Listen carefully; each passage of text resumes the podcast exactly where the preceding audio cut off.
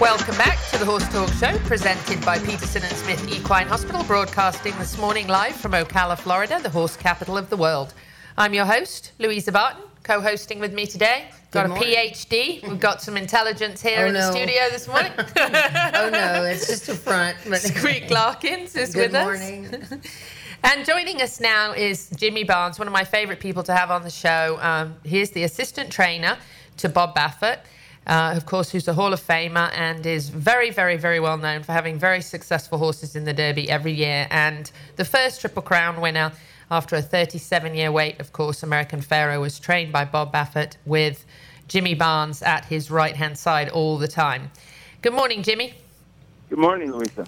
Lovely to have you back on the show. Welcome back. I hope all is Oh, well with you. you. Absolutely.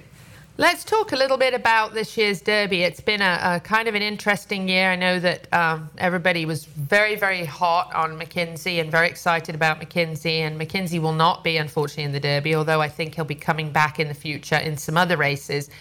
But all eyes at the moment are certainly on Justify, and he is looking to be a real star.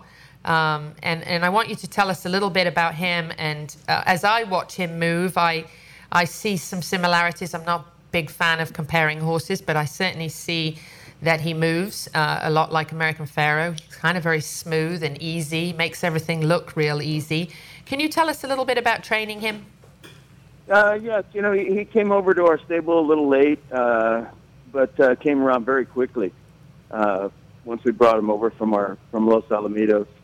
Um, you know, he's got a very good mind on him, which really helps.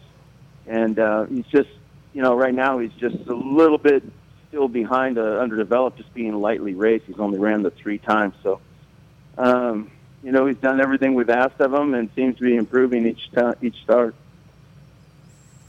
What are your thoughts on, on this kind of being his first away game, as they uh, as they say? He's he's not travelled much. Um, you know, he's been super successful there, of course, at uh, you know at the track there, but hasn't done a lot other than that. How do you think he's going to handle?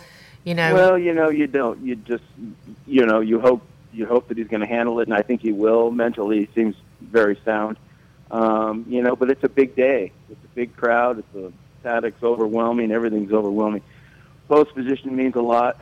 You know, you're going to have to get a good draw, uh, clean clean race.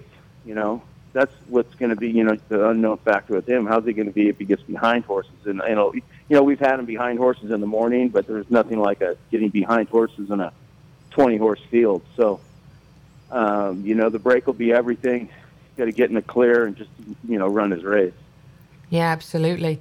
Now, uh, he's shown he can handle a lot of pressure in the stretch um, at the Santa Anita Derby when he opened up on Bolt d'Oro. He, uh, he acted like he could really handle the pressure. Um, Absolutely, you know, absolutely. We didn't really expect to be where we were going to be in the race. You know, we have speed, but I, I, I didn't expect him to be on the lead. But nobody went, so you know that's something Mike's got to take into his own hands. And you know, they were going, uh, you know, slow fraction, so he was able to uh, just put him in a high cruise and uh, keep on going. yeah, and he looked like he kind of came out of it sort of lots of energy and felt good. Did he seem seem that back at the barn to you? Oh yeah, it, it, you know he came out of the race very good, and um, you know it was good to have the one turn race in him before that race. That really helped. I wouldn't want to go in that race just with a you know his maiden win, so it really helped having a second start, and now he's had his third start. So uh, you know it is what it is, and we just got to move on to Churchill and uh, you know to try to See how he trains Arkansas there, right? And uh, need to earn a few more points with Solomini, and uh, I think he's going to like the added distance, a mile and an eighth. And um, looks like we're going to have good weather here today, so it's, uh, it should be a good race. What are your thoughts on Solomini? Are you as hot on him as you are on Justify? Well, they're just two different kind of horses. You know, Solomini's a he doesn't dazzle you in the morning. He does grind it out each and every start. You know, he ends up somehow being right there at the end. So um, those kind of they're nice to have. Um, you know, he's he's been one two other than when they put him to placement of third in the uh, in the cash call futurity. Uh, you know, he's done really nothing wrong. So today is a big day for you guys. Big day, absolutely. Yeah, Big we day, went, yes. We went two here in Arkansas, and uh, we're looking forward to it.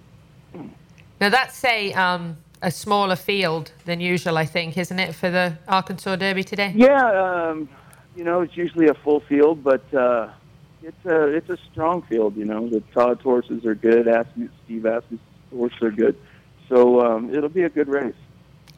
I think so. Uh, Steve Haskin commented on him that if Solomini can get the lead in the stretch, that he doesn't think anyone else is capable of passing him. So, um, Well, you know, again, it's it's all about he's got to get the trip. We didn't get the trip we needed the last time we were here for the Rebel. Uh, he he was slow at the start. He, he wasn't standing good in the gate, and he, he just he kind of lost his hind end right at the start and got got behind horses and uh, uh, never never really got a chance to get out. And when he did get out, it was way too late. But anyway, like I said, I think the the mile and eight's going to help him, and uh, we've done some gate work with him. Hopefully, he's going to be standing properly and, and get in the race early. right. Now, um, McKinzie, everybody loved McKinzie. Um, what will happen with him next? Oh, he'll be just uh, he's just going to get like 30 days stall rest, and uh, he'll he'll be back. He'll be back for the.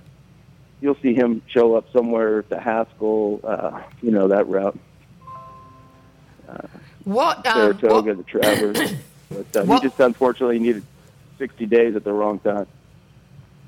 What post positions do you would you ideally like to see for for these two horses, Justify and Solomini? Where would you like to see them? In in the Derby. Uh-huh. Oh well, you know, I like being out. I don't really mind being where American Pharoah was, way to the outside of that auxiliary gate. I don't like being the first one with like a gap in between the two. I don't like to be like number 12 around in there when two gates connect.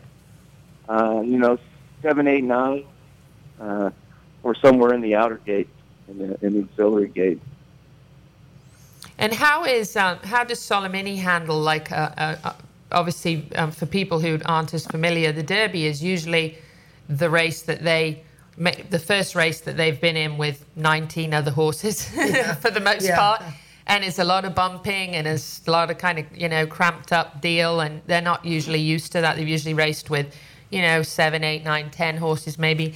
Um, how does Solomini kind of handle different environment and, and different I, experience? Yeah, I prefer that he didn't have to get bumped around because he runs a little. He's kind of on and off. If you watch like the Rebel race, he was on the bit early and off the bit. Um, he was kind of pushed around, and uh, uh, it justified you might be able to because he's such a big horse. You know, you might have trouble pushing him around a bit, but uh, you know, you'd rather not see that at any time. it's usually never good. Yeah, Justify's a giant. I saw him standing next to your pony horse on the track in a picture, and I was like, whoa, he's a big boy.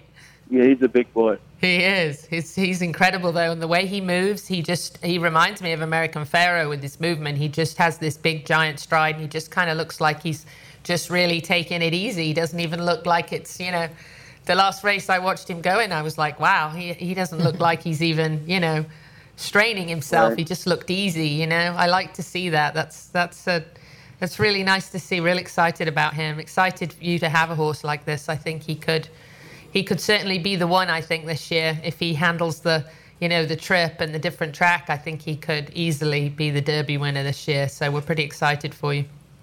Well, thank you.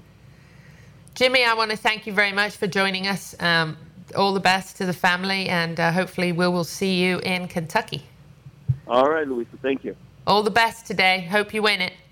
Okay, bye bye. Yep, do well. Yes, thanks, Jimmy. Jimmy Barnes, assistant trainer to Bob Baffert this morning. Um, something I just want to mention uh, as well is that Solomini, uh, who races today, actually started his training here with the McKathan brothers, Okay. um, which is a very, very good foundation, some of the best. Right. They have, of course, Exactly. started American Right.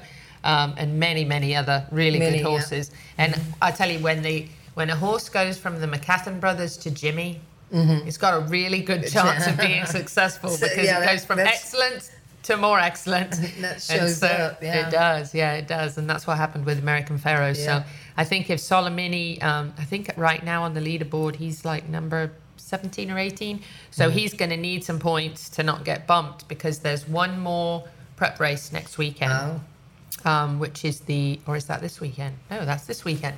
Um, is uh, uh, one more other than this race. So there's t- two races, and there's some horses. And actually, um, Brian Cox and I from New Millennium Realty Right. were in my office this past week, and we were looking at where all the horses connected to Right. Ocala, or in the case of Frenzy Fire, who whose sire stands at Helen Barbizon's farm, Pleasant Acres, um, Poseidon's Warrior.